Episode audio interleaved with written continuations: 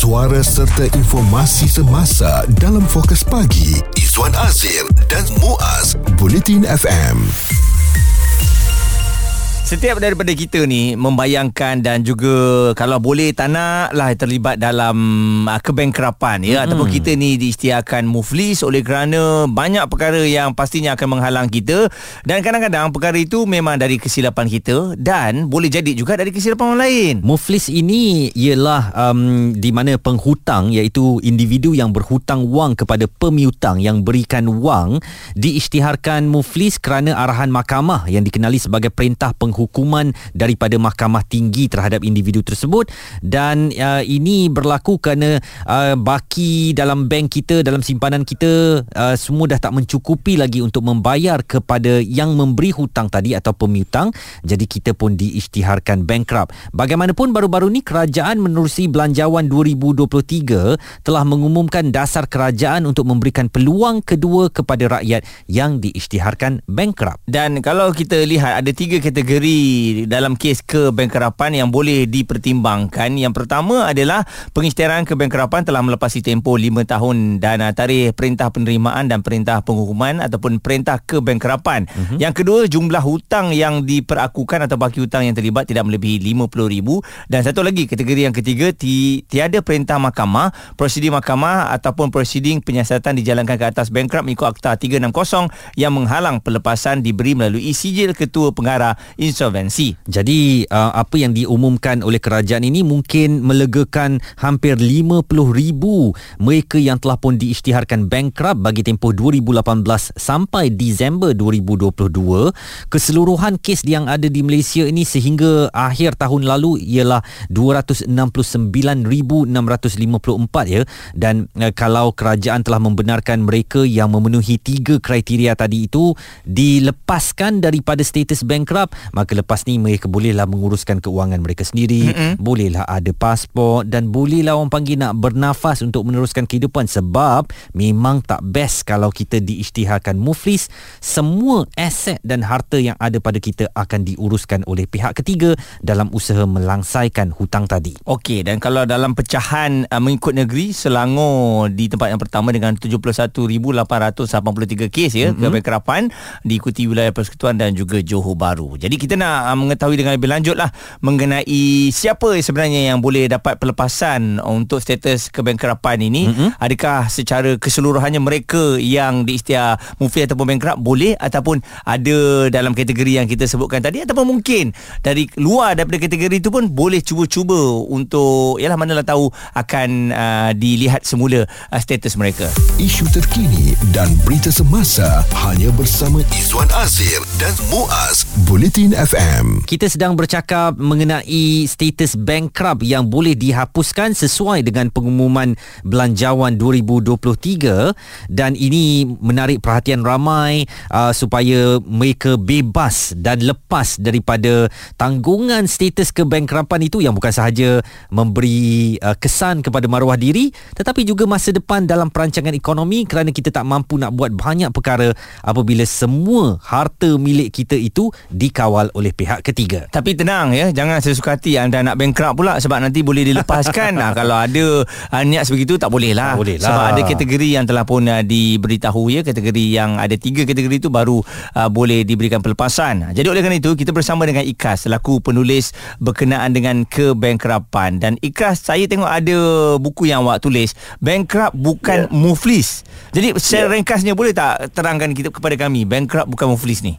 Baik, uh, yang pertama saya nak maklum saya bukan pegawai undang-undang ataupun pakar perundangan eh. Saya hanya menulis buku tajuk Bankrupt Bukan Muflis uh-huh. dan uh, berkongsi sedikit ilmu pengetahuan pengalaman berkenaan kebankrapan. So yang pertama kita nak maklum eh saya kalau boleh nak tegur orang kata Dewan Bahasa biasakan yang betul betulkan yang biasa. Uh-huh. So kita dekat Malaysia ni banyak panggil uh, orang bankrupt dengan perkataan muflis. Uh-huh. Uh, sebenarnya sepatutnya kita gunakan perkataan bankrupt sebab bankrupt itu adalah perkataan legal term bahasa undang-undang. Hmm. Apa yang kita bicarakan hari ini berkenaan uh, apa ni masalah keuangan iaitu pengurusan hutang atau liability yang melebihi aset maka kat situ kita panggil dia bankrupt. Hmm. tapi kalau kita panggil dia muflis dia ada hadis yang panjang saya huraikan dekat dalam buku tu. Ia adalah berkaitan uh, dosa dan pahala. Hmm. jadi sebab tu saya lebih suka menegur untuk menggunakan perkataan bankrupt di Jabatan Insolvensi pun kita hanya panggil bankrupt dan di dalam perintah uh, kita hanya tulis bankrupt kita tak tulis muflis jadi itu yang sepatutnya kita biasakanlah panggil bankrupt bankrupt itu bukan satu penghinaan hmm. ia adalah satu status yang memang uh, ditulis dalam undang-undang eh? Okey, jadi apa yang kita nak fahamkan tentang uh, bankrupt bukan muflis itu tu kena beli buku saya lah kena baca dengan lebih lanjut mm-hmm. eh?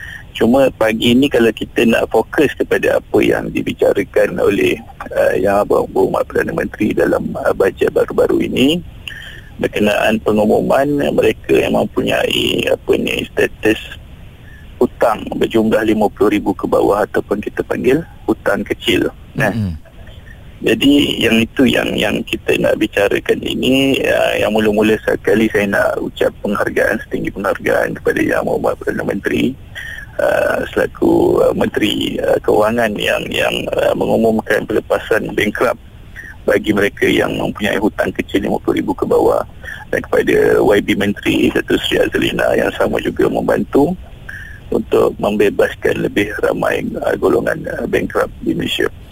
Kalau kita tengok balik kepada sejarah um, Akta Insolvensi dulu kita panggil Akta Kebankrapan uh, yang mana wujud pada tahun 1967 uh, dan pada baru-baru ini 2023 minggu lepas baru lebih kurang 56 tahun selepas akta itu digubal yeah. baru ada seorang Perdana Menteri yang berani untuk melepaskan golongan bankrupt tak pernah terjadi sebelum ini. Hmm. Saya bersama Datuk Nazim Johan atau KPCM kita berasa amat terkejut bila mendengar pengumuman itu sebab uh, kita di apa ni PPIM sebagai kumpulan pendesak memang selalu mendesak kerajaan lah untuk menambah baik Akta Insolvensi 1967 yang mana kalau kita tengok ada antara golongan bankrupt ni yang dah bertahun-tahun duduk di dalam dunia bankrupt. Ada yang baru kita buat press conference baru ni kat PPIM sampai 23 tahun uh, dan kemudian saya dekat dalam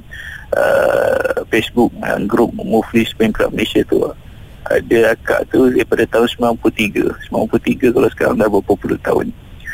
Jadi um, kita nak cakap akta tu memang sepatutnya diperbaiki dikemas kini dan uh, golongan bankrupt di Malaysia sepatutnya lebih uh, uh, menambah ilmu lebih lebih educated tentang kebankruptan sebenarnya kalau dia orang tak memohon bebas macam mana jabatan nak bebaskan dia orang? Hmm. dan memang betul ada sekatan di dalam mata tetapi uh, sebagai diri sendiri yang bankrupt mereka sepatutnya tahu bagaimana untuk memohon uh, bebas. Kan? Jadi kalau dah duduk dalam dunia bankrupt sampai 20 tahun bagi saya itu memang tak logik. Hmm. Wahima kalau orang mengedar dadah hisap dadah dijatuh kesalahan pun yang kita tengok hanya 8 tahun dah bebas tapi kalau dunia bankrupt sebab tu uh, di dalam uh, dulu artikel ada kita siarkan uh, harian metro dulu. Mm-hmm. uh, bank bankrupt sehingga ke hujung nyawa.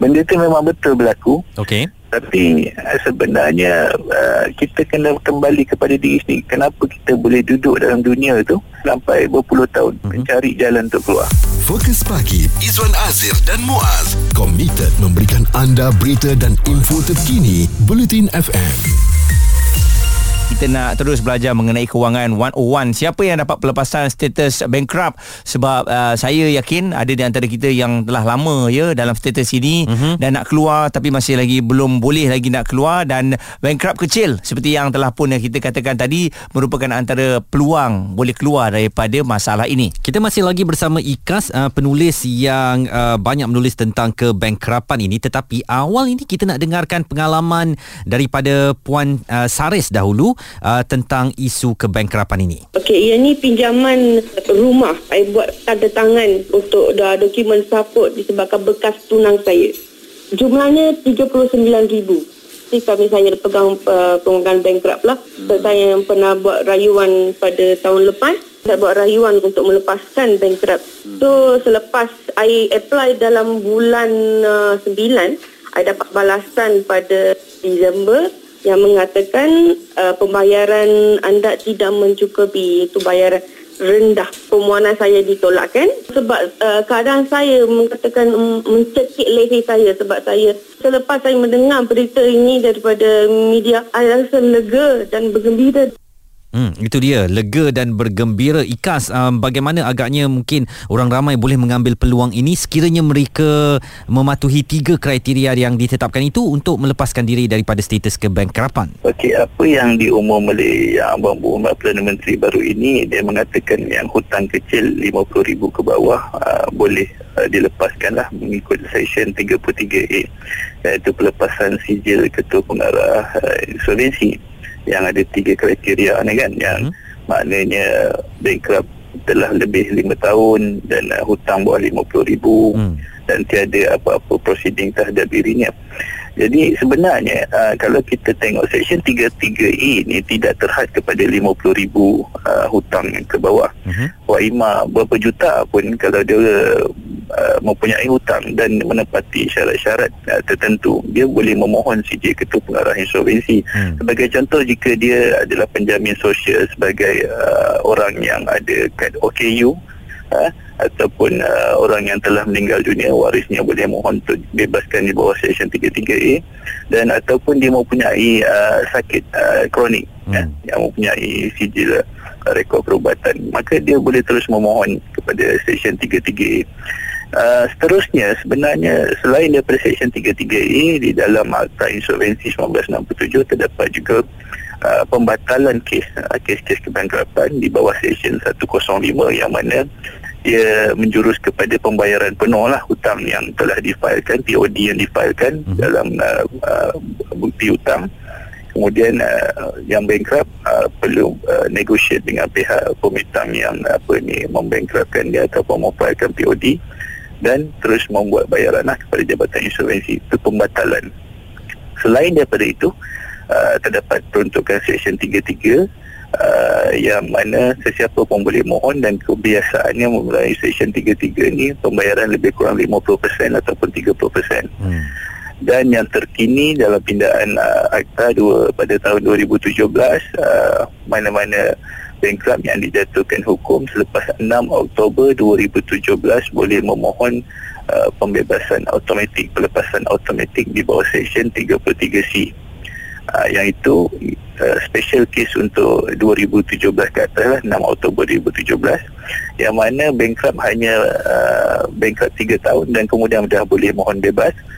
Uh, dan seterusnya jika dibantah maka dia akan uh, ditambah lagi 2 tahun bayaran bulanan kepada insolvensi menjadikan hukuman bankrupt terhadap diri dia orang hanya 5 tahun maksimum hmm. uh, itu untuk uh, makluman semualah tapi sebenarnya setiap satu section tu memang terdapat halangan sebagai contoh apa yang yang Abang Muhammad Parliamentary bagi tahu yang yang terkini untuk pembebasan di bawah section 33A pelepasan ketua pengarah insolvensi. Uh-huh. Ketua pengarah insolvensi dengan budi bicaranya boleh melepaskan sesiapa yang memohon yang mematuhi syarat tertentu tetapi tertakluk kepada bantahan pemuitang yang uh, termaktub di bawah section 33B. Eh? Jadi sekiranya pemutang itu membantah untuk melepaskan si bankrupt, uh, dia mempunyai tempoh 21 hari mm-hmm. uh, untuk membantah kepada ketua pengarah insolvensi dan kemudian di ketua pengarah insolvensi menolak uh, bantahan, uh, pemitang bank itu akan boleh terus membantah kepada mahkamah dalam masa 21 hari juga. Yang mana mahkamah akan menentukan sama ada untuk menolak bantahan pemitang maknanya uh, bankrupt akan dibebaskan. Ataupun jika uh, mahkamah berpihak kepada pemitang uh, bankrupt perlu terus di dalam uh, dunia bankrupt, bankrupt. terus hmm. meneruskan hidup bankrupt uh, dalam masa 2 tahun ketua pengarah insolvensi tak boleh lepaskan dia selama 2 tahun selepas 2 tahun dan dia boleh mohon bebas balik baik uh, jadi uh, itu antara cabaran halangan yang mana uh, saya dengan uh, PPIM uh, telah uh, membuat uh, beberapa cadangan pindahan antaranya kita minta section 33B ini iaitu bantahan pemerintah dimansuhkan hmm. Jadi dekat situ kalau tiada bantahan mana sesiapa yang memohon uh, ketua pengarah insolvensi uh, berkuasa untuk melepaskan mengikut budi bicara dan syarat-syarat tertentu lah. Baik. Ha, jadi yang itu kita kena maklumkan kepada semua bankrupt bahawa terdapat empat cara hmm. Seksyen 33A, Seksyen 33, Seksyen 105 dan Seksyen 33C. Penerangan daripada IKAS seorang penulis berkenaan dengan kebankrapan dan hmm. kepada anda semua sekali lagi kalau ada soalan lazim ataupun nak tahu dengan lebih lanjut uh, melalui pelepasan sijil ketua pengarah insolvensi ini mengikut Seksyen 33A Akta 360 anda boleh terus ke www.mdi.gov.my. Kami mengharapkan perkongsian ini uh, boleh memberikan sedikit panduan untuk kita bersama. Pendapat, komen serta perbincangan fokus pagi Izwan Azir dan Muaz Bulletin FM.